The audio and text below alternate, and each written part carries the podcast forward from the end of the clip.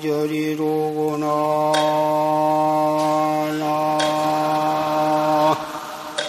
나모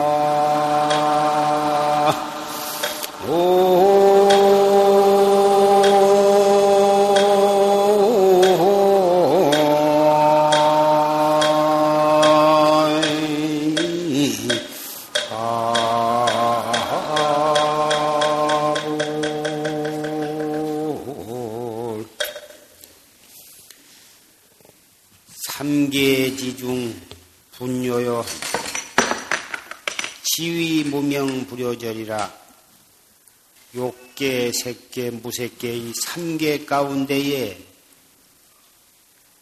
가루 나르듯이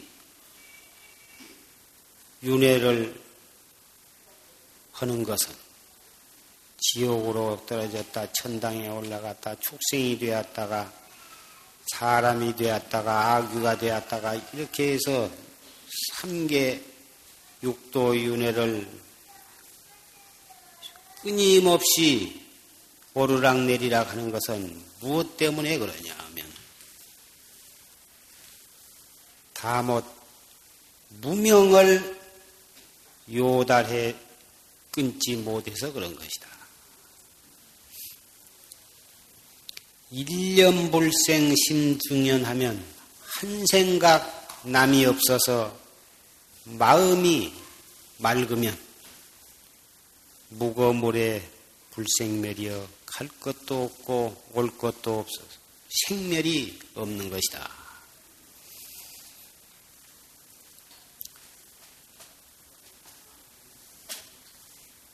오늘 갑자년 윤 10월 보름날 동안거 결제일을 맞이해서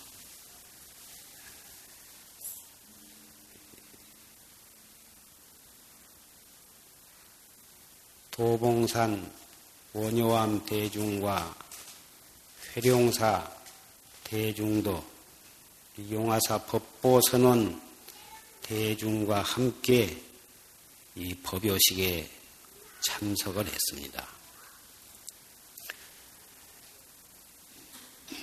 해마다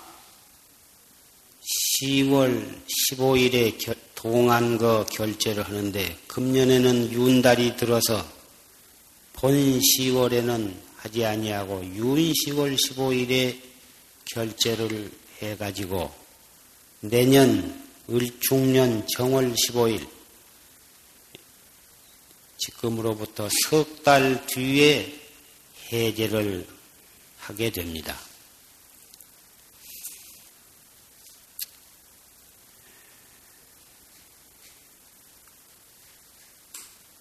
여름이 되면 여름 결제, 겨울이 되면 겨울 결제. 연례 행사로 해마다 결제를 거듭하고 해제를 거듭하건만은 마냥 동쪽에서 뜬 해가 서쪽으로 지고 또 동쪽으로 뜨는 해가 서쪽으로 지고 아무 특별한 것이 없어. 아무 특별한 것도 없고 기특한 것도 없는 가운데에 해가 뜨고 해가 지고 하지만 달라지는 것은 우리가 하루 지내면 하루 지낸 만큼 죽음이 다가오고 이틀 지나면 이틀 지낸 만큼 죽음이 다가오고 있다는 사실입니다. 하루하루 지내다가 보면 한 달이 지내고 한 달이 지내다 보면 1년이 지내요. 1년을 지낼 때마다 나이가 한 살씩 불어나는데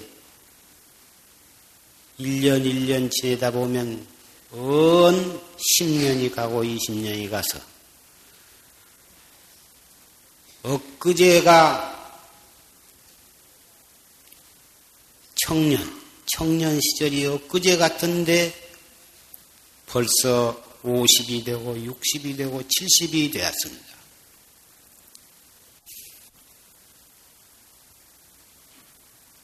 사람이 태어나서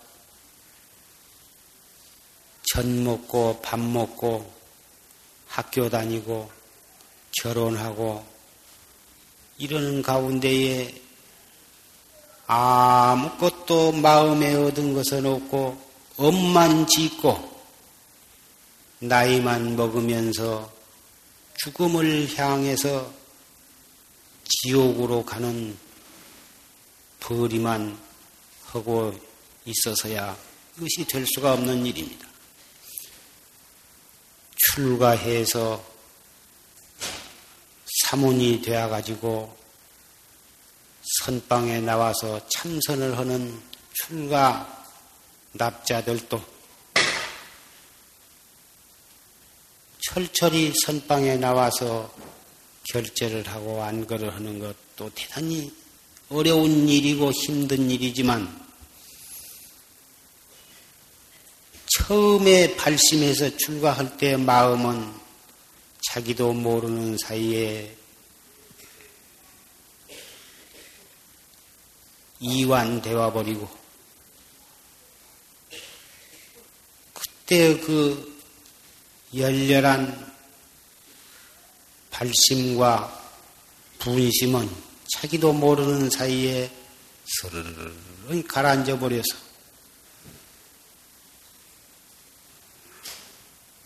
그러다가 어쩌다가 생각이 나면 또 용맹심을 내나 그것이 사흘이 못 가서 또 슬흔히 또 꺼져버리고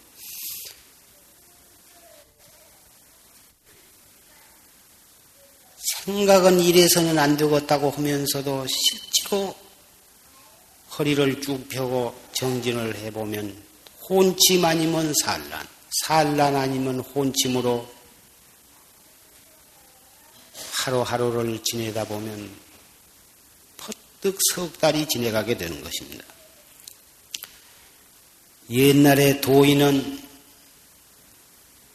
잠이 오면 그 잠을 자지 않기 위해서 무거운 바위돌을 짊어지고 저 지리산을 하룻밤에 100리 이상을 걸어 고개와 골짜구니를 넘으면서 밤새 길을 걷고 그렇게 해서 그 돌이 반들반들이 달아져서 쌍계사 육조 스님 정골 탑 앞에 그 돌이 놓여 있는데 그렇게 애를 쓰고 자명 스님 같은 이는 송곳으로 무릎을 찌르면서 정진을 하고 성관 책진에 보면 그 많은 도인들이 혼침과 산란을 이겨내고 해태로부터 벗어나서 정진을 하기 위해서 몸과 목숨을 바친 그러한 사례가 수없이 기록이 되어 있습니다.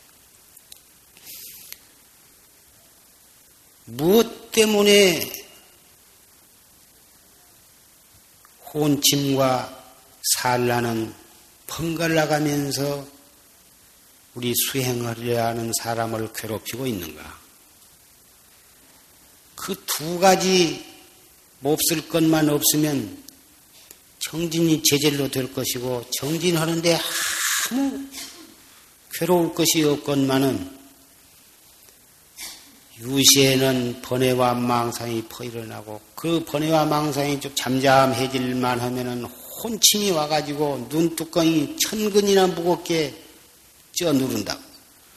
아무리 눈을 뚝 부릅뜨고 애를 써도 그 눈팅이 내려 누르는 힘을 도저히 이겨낼 수가 없어요. 그래서 옛날 중국 천목산의 고봉선사 고봉스님은 내가 3년 동안 가행정진, 용맹정진을 해가지고 견성을 못하면 자살을 해버리리라. 이러한 결의를 하고서 정진을 하는데 역시 그 고봉스님도 혼침, 앉기만 하면 혼침이 와가지고 밥 먹는 시간, 고향 시간을 제외하고는 마냥 밖에 나가서 포행을 했습니다. 포행을 해가지고 조금 졸음이 달아날 만하면 들어와서 또 앉으면 앉기만 하면 금방 또 혼침. 그래서 밥 먹을 시간을 제외하고는 앉을 수가 없어요. 그렇게 도량을 포행으로 애를 쓰는 가운데 3년이라 기한이 언간 닥쳐오고 말았습니다. 며칠이 안 되면 3년 기한이 차는데 찹찹하기가 말로 할 수가 없어. 장부가 한번 결심을 했대. 3년 만에 도를 이루지 못하면 자결을 해버리려고 결의를 했는데 며칠이 안 남았다고 말이에요. 그래서 날마다 참 착잡한 마음으로 마지막 남은 며칠간을 정진을 하는데 하룻밤 꿈에 단교 스님이 나타나서 만법귀일 일귀하처 그 화두를 떡 주신다고 말이에요. 꿈에 그 단교 스님으로부터 화두를 탔는데 눈을 뜨고 보니 너무 소소하고 영영하다고 말이에요. 그렇게 화두를 들면 들을 뿐인지 들었을 때뿐이지 금방 딴 생각이 들어오고 또 새로 화두를 들면은 1분도 못 가서 또 딴 생각이 들어가고 그렇게 애를 쓰기를 3년을 했는데 꿈에 만법귀일 일귀하처 화두를 단교 스님으로부터 딱 받고서는 화두를 들려고 안 해도 제절로 현전하는데 혼침도 간 곳이 없고 번뇌 망상 산란심도 간 곳이 없어. 앉아도 화두요, 서서도 화두요, 밥을 먹으나 옷을 입으나 똥 누고 오줌은 누나. 일체처 일체시에 제절로 화두가 드러나. 의단이 동로하는데 말로서 표현할 수가 없어.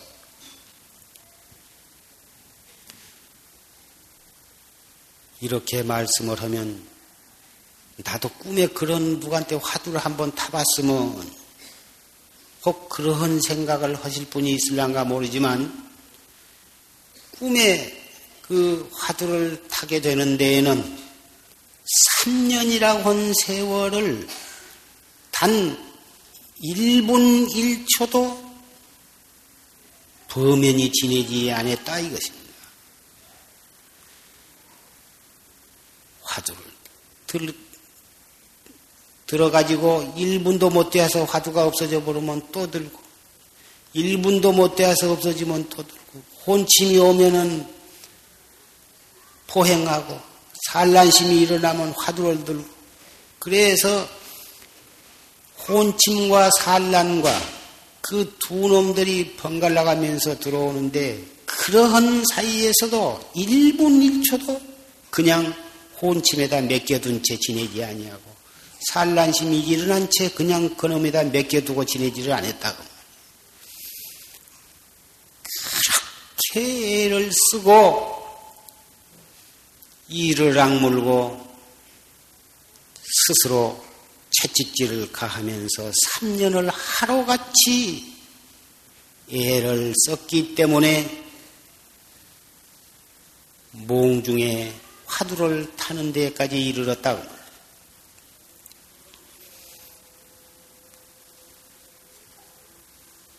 백년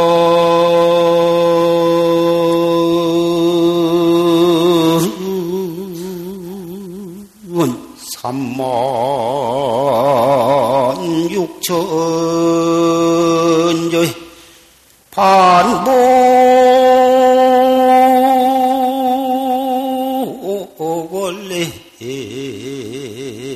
시작하니로구나.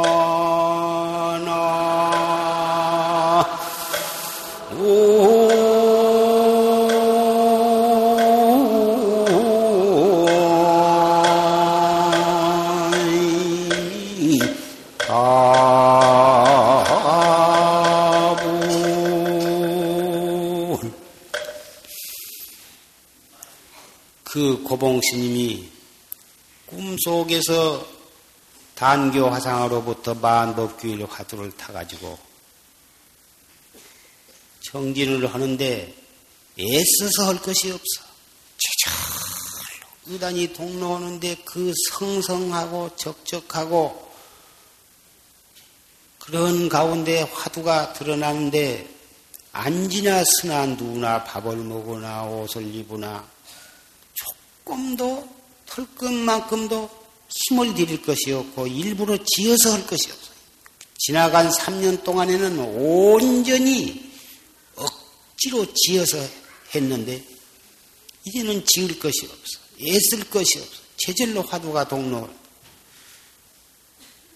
일부러 딴 생각을 좀 해보려고 해도 되지를 않아요.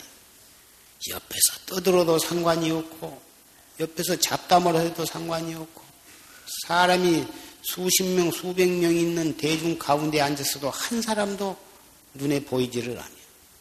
밥을 먹을 때도 그저 대중 따라서 밥을 먹을 뿐이지 밥 먹는 것에는 아무 상관이 없어요.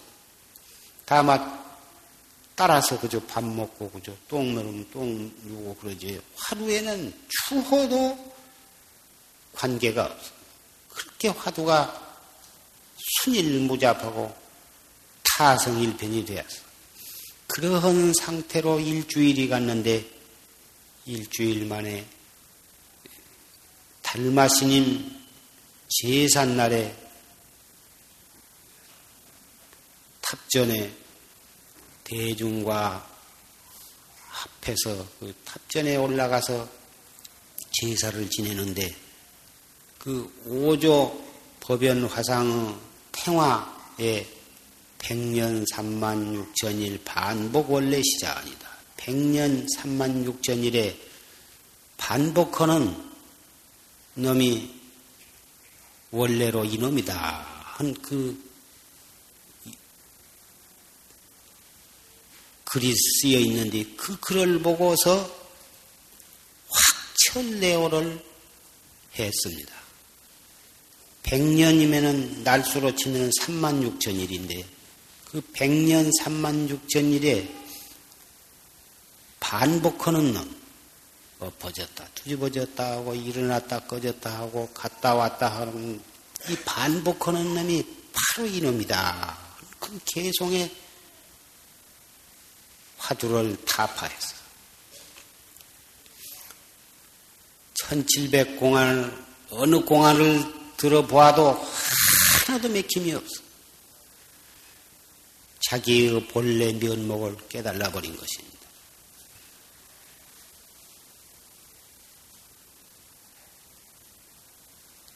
비단 중국의 고봉선사뿐만이 아니라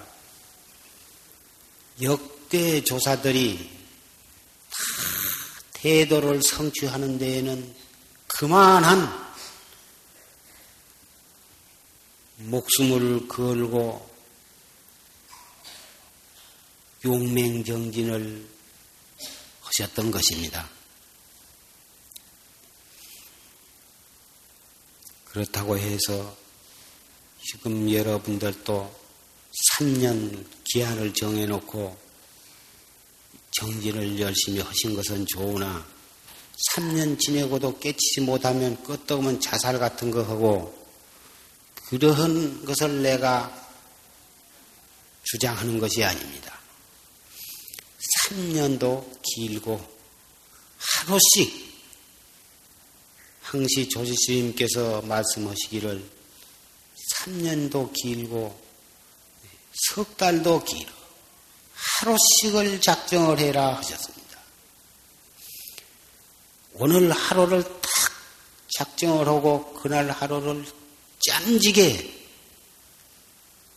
단속을 하고 정진을 해서 그날 하루를 딱 결산을 하고 그 다음 날에는 또 하루를 작정을 하고 좀 더 알차게 정진을 하고 이렇게 해서 하루씩 하루씩을 작정을 해서 여법하게 해나가면 열흘이 하루 같고 한 달이 하루 같고 석 달이 하루처럼 그렇게 단속을 하는 것이 가장 바람직하다고 말씀을 하셨습니다. 중생은 근기가 약해서 석 달이나 3년 길게 잡아놓으면 하루 이틀은 괜찮지만 벌써 사흘째 가면은 자기도 모르는 새에 늘어지게 되고 열흘이 지나가면 더 늘어지거든. 또 정신을 차려도 또 며칠 안 가면 또 풀어지고 이러니까 하루씩을 단속을 작정을 하고 하면 풀어질 수가 없거든. 농사를 지어보면 곡식이라고 하는 것이 잘할 때가 있는 것입니다. 모자리를 봄에 일찍이 모자리를 해서 그 모가 잘 자라면은 그것을 하지 전에까지 다 심어야 한데 될수 심은 하루라도 일찍 심을수록에 수확이 더 늘어나고 좋은 것입니다. 아무리 늦어도 하지가 넘어버린 뒤에 심은 것은 농사가 볼 것이 없는 것입니다. 일찍 심어가지고 참 날씨가 뜨겁고 그럴 때에 그때 필요한 만큼 그 벼가 자라놔야 자라게 해주어야 제대로 수확을 보는 것이지 그 자라야 할 때에 날씨가 춥거나 너무 오랫동안 비가 많이 와서 햇볕을 보지 못하거나 또는 너무 비가 오지 않아서 가물어가지고 바짝 말라서 논바닥이 갈라지고 해서 수분이 없어서 자라지를 못하거나 또 비료가 부족해서 자라지 못하거나 논을 3번 이상 매주어야 하는데 논을 매주지 못해가지고 잡초 속에 우거져 있거나 이리해서 자라야 할 그 시기에 자랄 수 있도록 해주지 아니하면 그 농사는 볼 것이 없습니다. 이 수행도 발심을 해서 공부할 때 할 그 시기가 있는 것입니다. 그 시기에 그때 채찍을 가해서 좋은 도반들과 선지식의 바른 지도를 받으면서 그 시기에 잘 알차게 공부를 해놔야 하는 것이지 그 시기를 놓쳐버리면 지름참선이 되어서 나중에는 늑발에 가서 좀 하려고 해봤자 별 볼 일이 없는 것입니다. 공자님도 말씀하시기를 30에 쓰지 아니하면 그 뒤에 아무리 노력을 한다 해도 별로 보잘것이 없는 것이다 이런 말씀을 하셨습니다. 정진도 할 시기가 있어서 그 시기에 발심하고 분심이 났을 때 얌지게 단속을 해서 공안을 타파를 해서 혼례의 면목을 철견을 해야지. 처음 발심했을 때 생창케 다재비를 해가지고 그럭저럭 지내버린 놈은 10년, 20년 그럭저럭 별로 소증처가 없이 이 지름창선이 되어버리게 되는 것입니다. 이렇게 말씀을 드리면 혹 연세가 많으신 보살님네들은 시기가 있다는 이제 늙어서 선방에 와봤자 나도 별 볼 일이 없겠구나. 혹 그렇게 자포자기를 하셔서는 아니 됩니다. 젊어서 발심한 사람은 젊어서 발심한 대로 시기가 있고, 연령이 많아가지고 선방에 오셔서 발심한 분은 또 연령이 많은 그날부터서 첫철이니까 한 살인 것입니다. 50에 들어오시면 50세 들어온 해가 이 도의 법의 나이로서는 그날이 한 살이고, 60에 들어오셨으면 60살이 이 법의 나이로서는 한 살이에요. 그래서 법납이라 그러는데, 한 살 되었으니 나이 많은, 세속적인 나이 많은 것을 여기서 따질 것이 못 됩니다. 그날 한 살로 생각하고, 정말 이 나이 많은 것도 잊어버리고, 자기가 세속에서 잘 사는 것도 잊어버리고, 지식이 많은 것도 잊어버리고, 지나간 세월에 절에 오래 댕겼다고 하는 것도 다 잊어버리고, 이 최상승법에 발심한 그 날부터 부처님 제자로 새로 태어났다. 이런 마음을 가지고 정말 알뜰히 한 생각 한 생각을 단속을 해 나가야 하는 것입니다. 지금 이 자리에 모이신 분은 대부분 오래전부터서 참선법을 믿고 정진하신 분들이 많이 계시고, 또 일부는 참선이 좋단 말은 들었지만 실제로 선방에 와서는 한 번도 지내보시지 아니한 그런 분도 계실 줄 압니다. 이 참선은 꼭 선방에 들어와야만 하는 것이 아닙니다. 가정에 계시면서도, 가정생활하면서도 올바른 방법만 알아가지고 열심히 하면 얼마든지 할 수가 있는 것이고, 또 선방에다 방부를 드리고 공부를 하시되 시비나 하고 사소한 일에 짜증이나 내고 옆에 사람하고 말다툼이나 하고 밤낮 앉아서 속 바글바글 썩고 앉아서 제대로 공부를 못하면 참선커녕은 오히려 업만 더 짓게 되는 수도 있는 것입니다. 물론 금년 겨울에 한 80여 명이 방부를 드렸습니다마는, 그분들은 정말 스님네 못지않게, 출가한 스님네 못지않게 이 석 달 동안을 정말 여법하게 정진을 해 주실 줄 생각을 합니다. 그 80여 명 가운데에는 70을 훨씬 넘은 그런 노보사님들도 상당수 계신 줄 생각합니다. 70 이상 넘어놓으면 몸이 말을 듣지 아니하고 혈압이 높거나 혈압이 너무나 낮아서 어지럽기도 하고, 소화도 잘 안 되고, 귀도 잘 안 들리고, 눈도 침침해서 뭐다 새벽에 일어나서 화장실에 가시고, 뭐다 씻고, 법당에 올라오시고 하는데 상당히 어려운 점이 있을 줄 생각합니다. 그래서 여러 대중과 더불어 행동을 같이 하기가 상당히 어려울 줄 생각하지만, 연세가 많다고 누가 나를 위해서 특별히 시봉을 해주는 사람도 없는 것이고, 어쨌든지 몸조심하면서 열심히 정진을 하셔야 할 것입니다. 사중 형편이나 대중 규칙 생활상으로는 연세가 많으면 행동을 같이 따라서 하기가 퍽 어려운 점이 있습니다만은 연세가 조금 많다고 해서 방부를 안 받아놓으면 이제 돌아가실 날이 멀지 아니한데 모처럼 이런 이 선방에 오셔서 조실시인 법문을 들으면서 이 청정한 도량에서 정진하려고 오신 그 갸륵한 신심이 훌륭해서 방부를 연세가 좀 많아도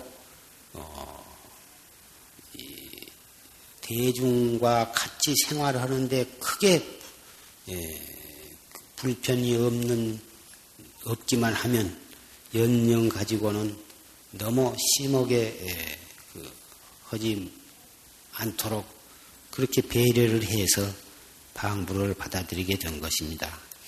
그러니 젊은 사람들보다도 노인일수록에 더 정진을 알뜰히 하셔야 하고 젊은 사람들이 잡담을 하더라도 나도 그럭저럭 잡담하다 내가 이렇게 늙어버렸어. 그러니 한 살이라도 덜 먹어서 어쨌든지 공부 열심히 하라고 이렇게 경책을 해 주신다면 젊은 분들도 거기서 참 발심을 해서 감동이 되어가지고 정진을 잘할 줄 생각합니다. 여러분이 보시다시피 지금 선방이 옛날 지대방을 털어가지고 큰 방을 만들고 지대방은 저 뒤채에다가 해놨으니 이쪽 선방에서는 아무 잡담을 할 필요가 없게 되었습니다. 물론 저쪽 지대방에서라도 잡담을 하라고 그렇게 방을 넓게 만들어 놓은 것은 아닙니다만은 여기 공부하러 오셨지 잡담하러 오신 것이 아니거든. 그렇기 때문에 어디에서나 잡담은 해서는 아니 되려니와 특히 이쪽 선방에서는 전혀 말을 할 필요가 없습니다. 방선 시간에, 입선 시간에는 말할 것도 없고 방선 시간이라도 이쪽 선방에서는 말을 할 필요가 없어요. 앉아서 방선 시간이라도 각기 앉아서 묵묵히 화두를 들고 정진을 하셔야지 방선했다 해가지고는 대고 벌떡벌떡 들어놓고 옆에 사람하고 수근수근 뭔 이 얘기를 하고 그래서 하면 정진할 마음을 가진 사람도 옆에서 떠들어서 한 통에 정진 공부를 못하거든. 자기도 공부를 아니하면서 남까지 공부를 못하게 하면 그 죄는 참여할 길이 없어.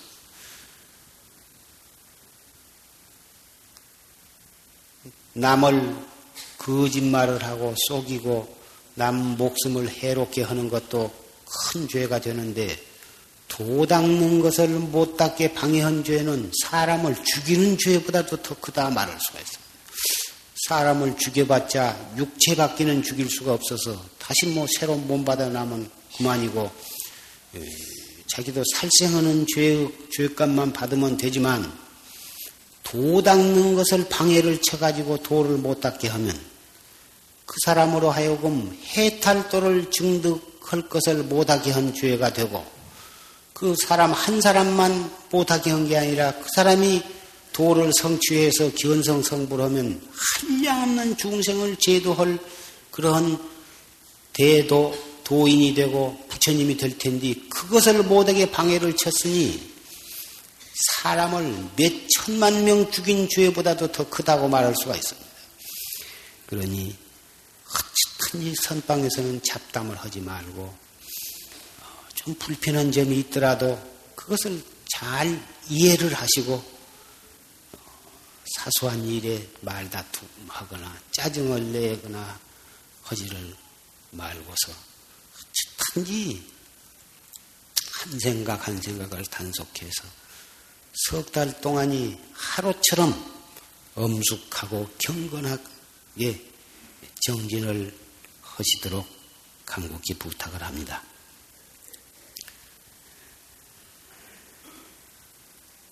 이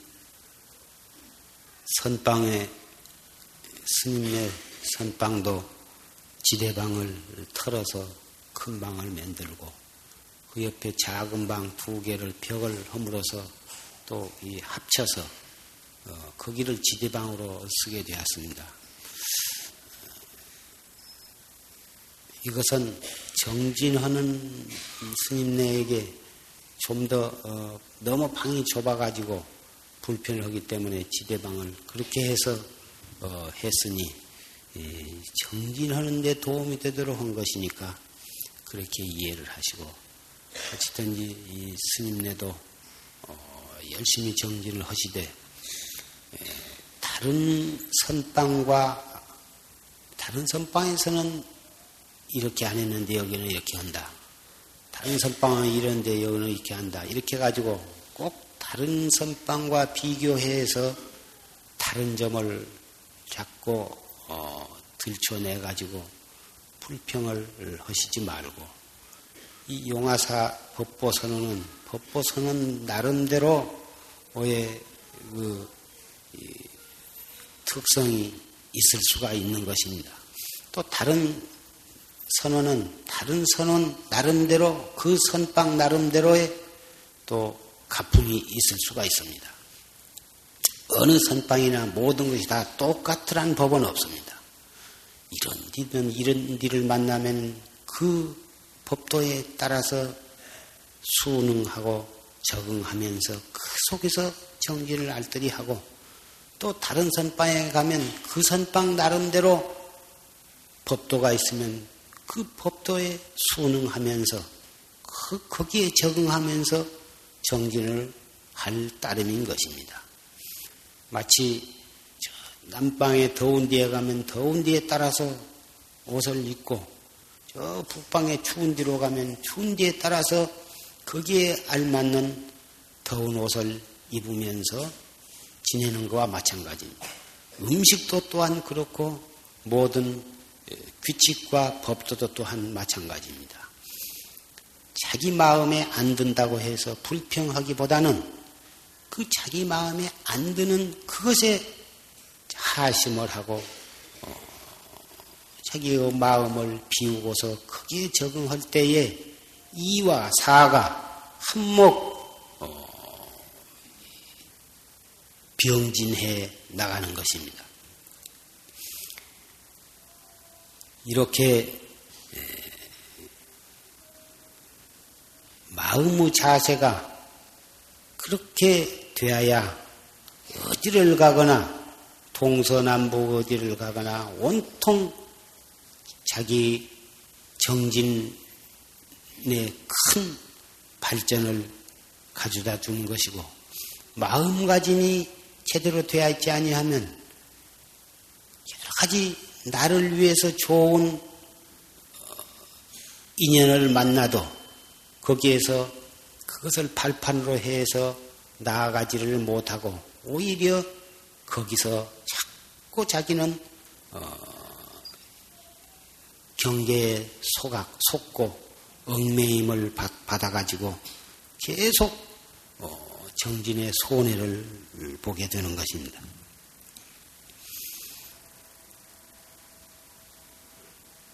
한사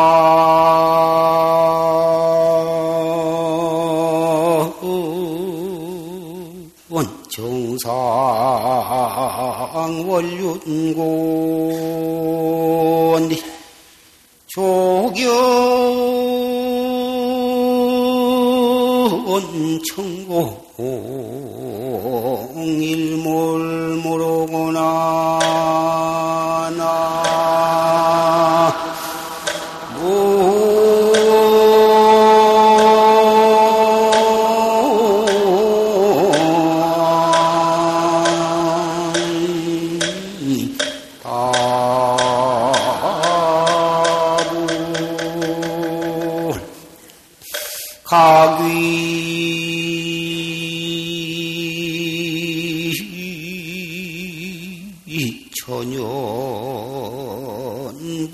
아본 매제옴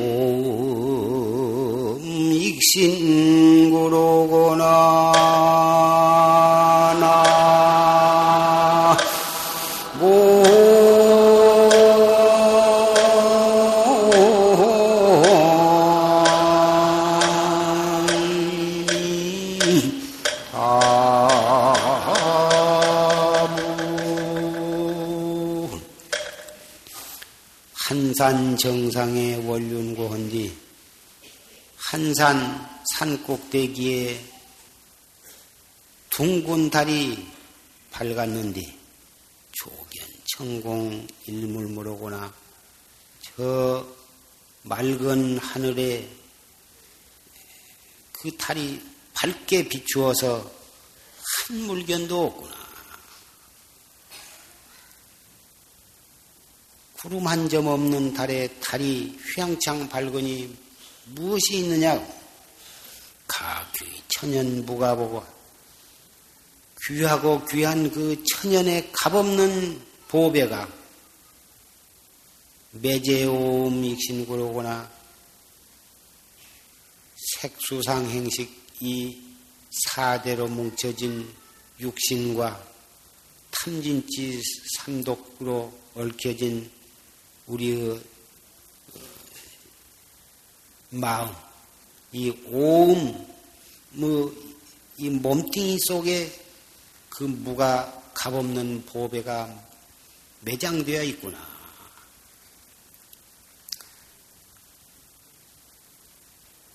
우리는 쓰고 쓰고 또 써도 한량이 없고 퍼도 퍼내도 바닥날 줄 모르는 영원히 다함이 없는 그러한 무가보를 가지고 있습니다. 그 무가보를 가지고 있으면서도 그것을 잘 활용을 할 줄 모르고 그것을 발견을 해서 그것을 자유자재로 쓰지를 못하고 그것이 바로 이 육신, 오음, 색신 속에 탐진치 삼독 속에 그놈을 묻어버린 죄 끊임없이 엄만 짓고 그래가지고 육도윤회를 하고 있는 것입니다. 다행히 우리는 불법을 만나서 부처님 열반하신 지는 3000년이 되었지만은 3000년 동안 역대 조사를 통해서 역대 선지식을 통해서 그때가 나를 찾는 그 무가보를 개발을 해서 찾아내는 최상승법을 전해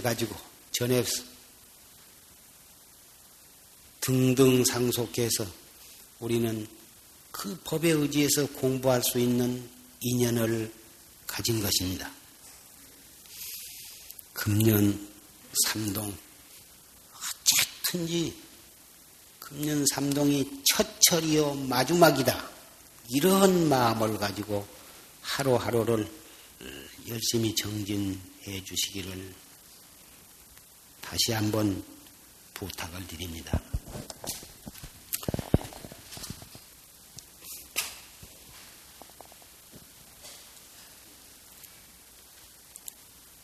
오늘은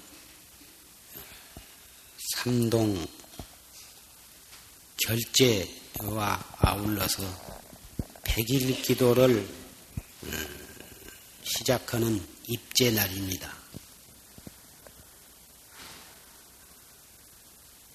100일 기도에 동참하신 여러분들은 기도와 정진이 궁극에 가서는 하나인 것입니다. 기도도 한 생각 단속을 하지 아니하면 기도가 되지 아니한 것이고 참선도 한 생각을 단속 못하면 할 수가 없는 것입니다.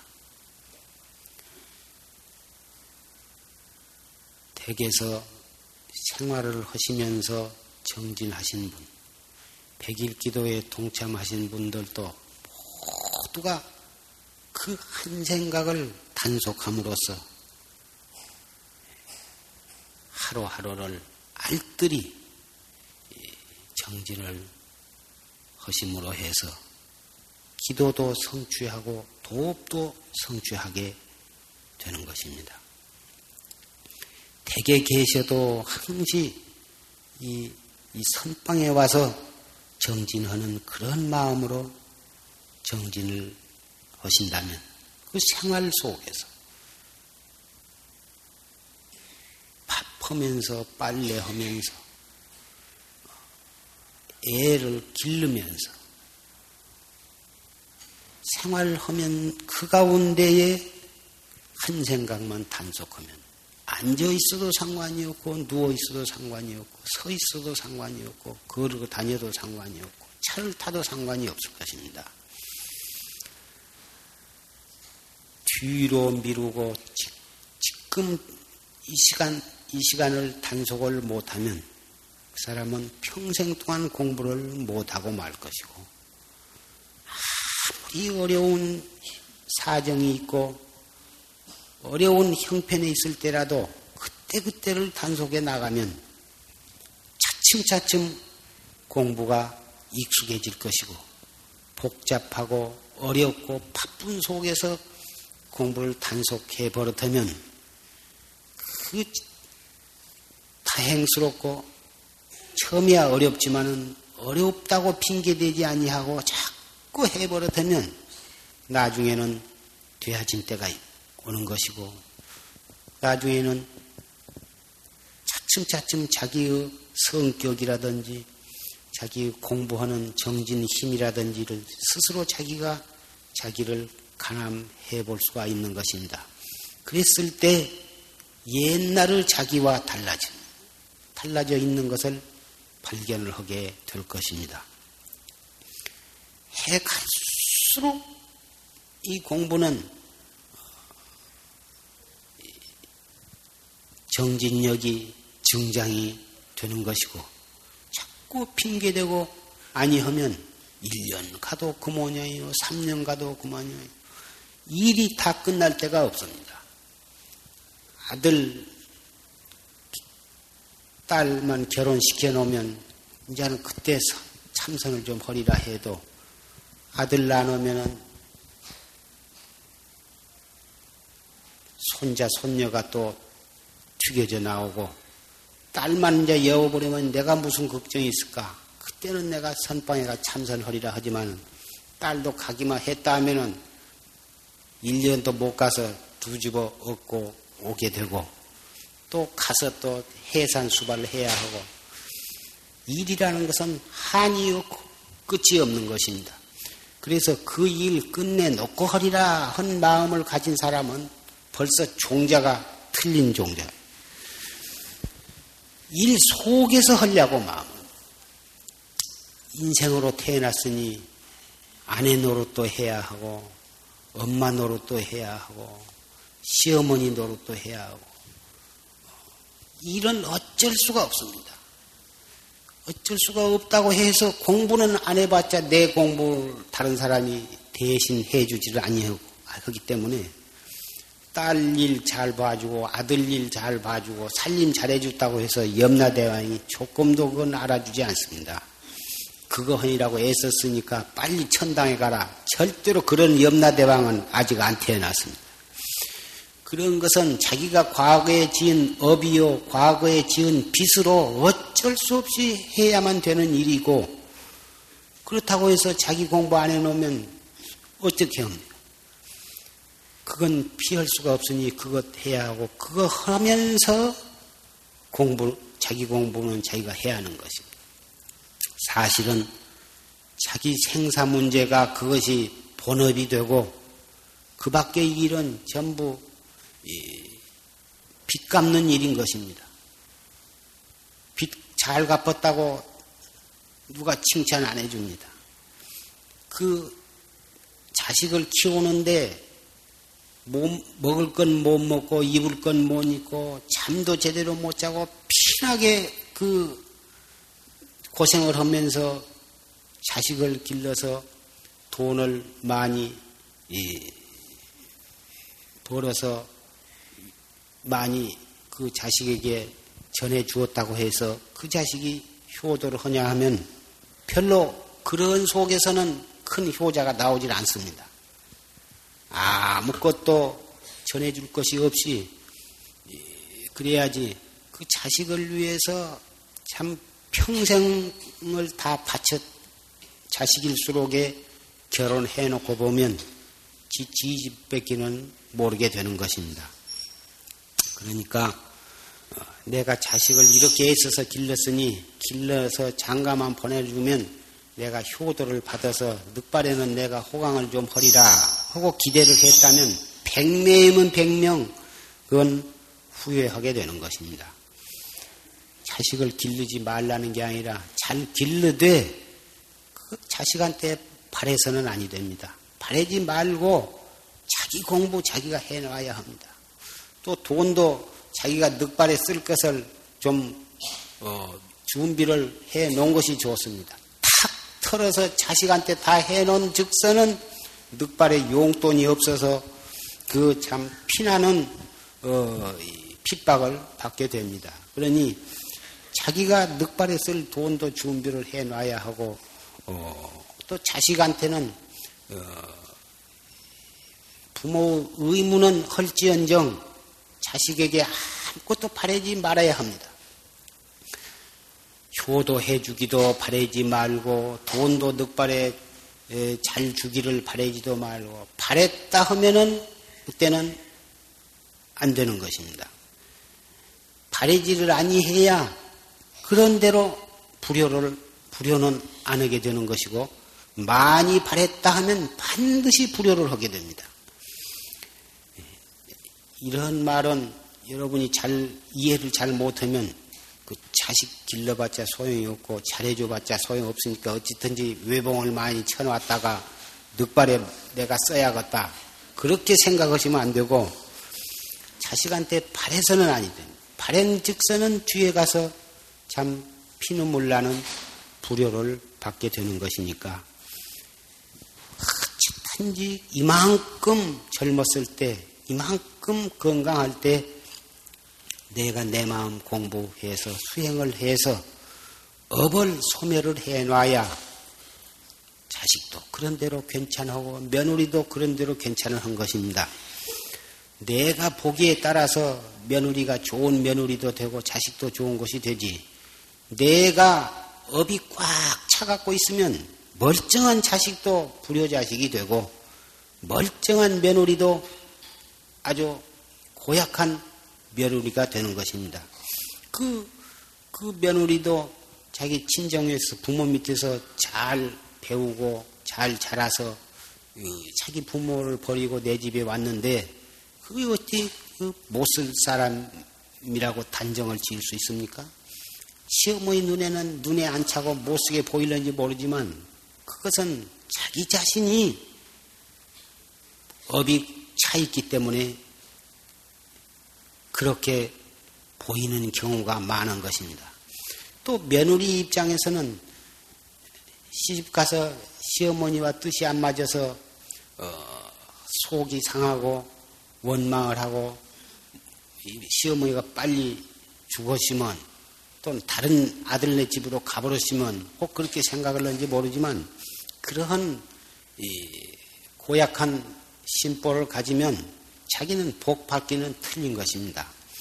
자기가 마음속에 업이 차있기 때문에 멀쩡한 시부모가 고약한 시어머니로 비추는 것이지 자기가 정말 업이 없어서 청정하고 어질고 착한 마음으로 시부모를 상대한다면은 시부모가 생전사후를 그 자식 며느리한테 이탁을 할 판인데 왜 그 며느리를 고약하게 들볶을 까닭이 있겠습니까? 반드시 그 며느리한테도 까닭이 있는 것입니다. 그 까닭을 며느리는 며느리라도 자기에게서 그 원인을 찾아서 스스로 자꾸 향상되어 가려고 노력을 해야 하고 또 시부모는 시부모대로 그 잘못된 점을 스스로 자기에게서 찾아서 자기를 갖다가 향상을 시키고 맑고 깨끗한 마음으로 착한 마음으로 며느리를 상대한다면 그 며느리와 시어머니 사이가 친정어머니와 친딸과 사이처럼 그렇게 오손도손하고 서로 그렇게 지낸다면 얼마나 좋겠습니까? 지금 하나 구체적인 예를 시어머니와 며느리 사이로 들었지만 모든 사람과 관계도 또한 마찬가지입니다. 이 선방에 지내신 80명이 지내시는데 동서남북에서 다 오셨습니다. 연세가 많은 분, 젊은 분, 김씨, 이씨, 박씨 뭐 별별 성바지가 다 모이시고 별별마다 그 성격이 다른 분들이 모이셨지만 고인이 달랑가도 없이 미운 사람 있고 나를 뭘 자꾸 나한테 잘해주고 뭘 잘 주어도 싫은 사람 이 중생계에서는 있을 수가 있습니다. 뭘 달라고 해도 주고 싶어서 못 견딜 정도로 좋은 사람도 있고 그런데 이게 다 전생에 지은 업의 소칭인 것입니다. 업으로 된 것을 업에만 맡겨버리고 업에 따라서 행하면 언제 그 업을 소멸을 하겠습니까? 좋은 사람을 만나도 화두를 들고 벽이 싫은 사람을 만나도 화두를 들고 해서 화두를 들므로 해서 모든 사람을 평등하게 상대할 수 있어야 하는 것입니다. 그래서 선방이란 데는 자기 마음 맞은 사람들끼리만 모여가지고서는 그 정진에 별 도움이 없는 것입니다. 자기와 안 맞은 사람하고 한철을 지낼 때에 거기에서 자기를 돌이키고 반성하고 자기에게 채찍을 강하고 그래가지고 자꾸 자기를 갖다가 갈고 닦아서 그래서 향상을 시켜나가는 것. 그럼으로써 우리는 놀라울 만한 발전을 가져오는 것입니다. 80명이 모여놨으니 참 별별 성격의 소유자도 있겠고 참 있겠지만 그 자기 마음에 안 맞은 분을 미워하지 말고 그 날카로운 눈초리로 힐게 보면서 그 미워하고 그러지를 말고 자비스러운 눈매로 지켜주며 남 잘못한 것을 보고 허물로 생각하지 말고 남 잘못한 것을 보고서 자기를 돌아보는 방향으로 노력을 하신다면 대중 가운데 몇 사람이 본의 아니게 잘못된 점이 있다 하더라도 대중에 아무 해가 되지를 아니할 것이고 또 잘못 한두 번 잘못하다가 스스로 자기를 깨우칠 수가 있게 될 것입니다. 선방 신임내도 한철 아무 장애 없이 잘 지낸다고 하는 것은 사실은 이 아직까지 용화사에서는 조시심 열반하신 뒤로 10년 동안 중간에 별 탈이 없이 잘 지냈습니다마는 그것은 조시심을 시인하는 철저한 그런 그 신심으로 지내시기 때문에 별 장애가 없었다고 생각을 합니다. 어찌든지 금년 겨울 석 달 동안도 지난 어떠한 결제 동안보다도 훨씬 알차고 짬진 한철이 되기를 바람하지 않으며 원효 의사나 회룡사 대중들도 거기에 서로 이 비군이 수작끼리 뭐다 지내고 있지만 항시 조실 스님을 모시고 산다 하는 그런 마음으로 졸심 녹음 법문도 그 날짜를 정해놓고 꼭 엄숙한 마음으로 엄숙한 분위기 속에서 법문을 듣고 그러면서 어찌든지 여법하게 알차고 짬지게 정진을 하기를 부탁을 합니다. 혼자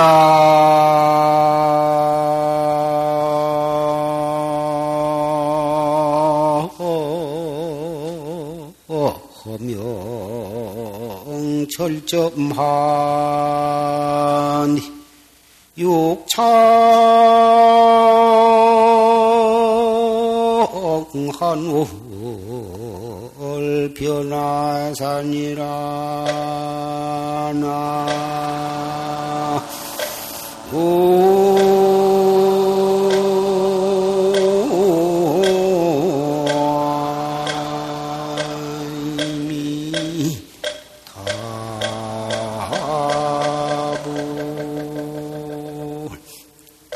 기가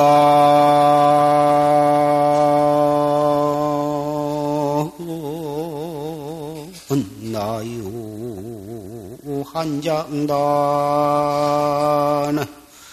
법계한용 공일가로구나 나오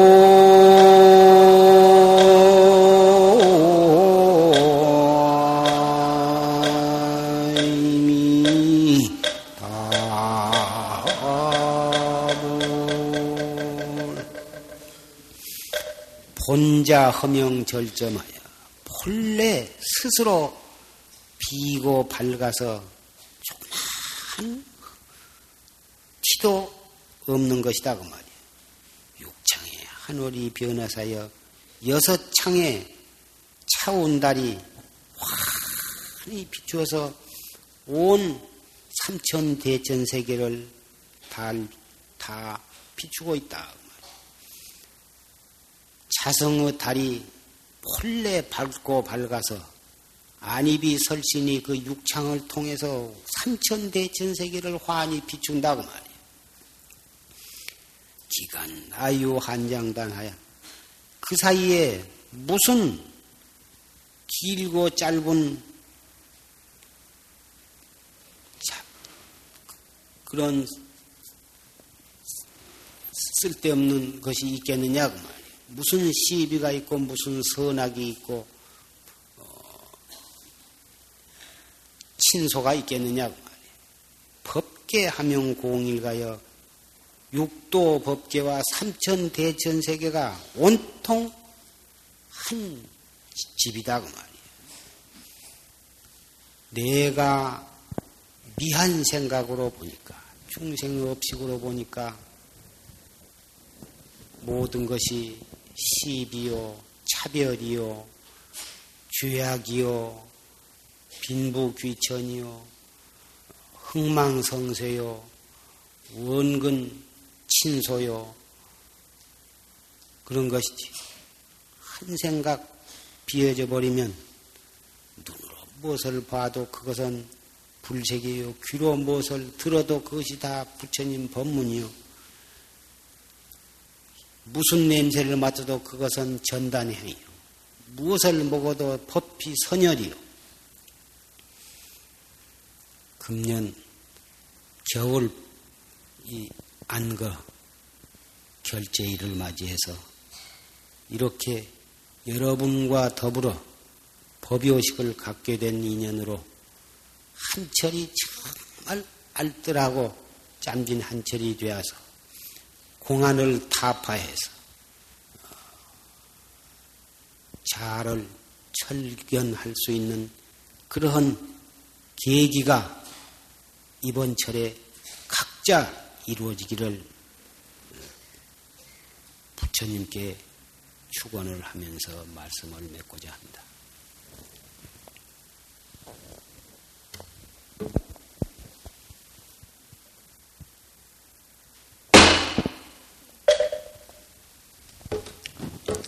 일어서 주십시오.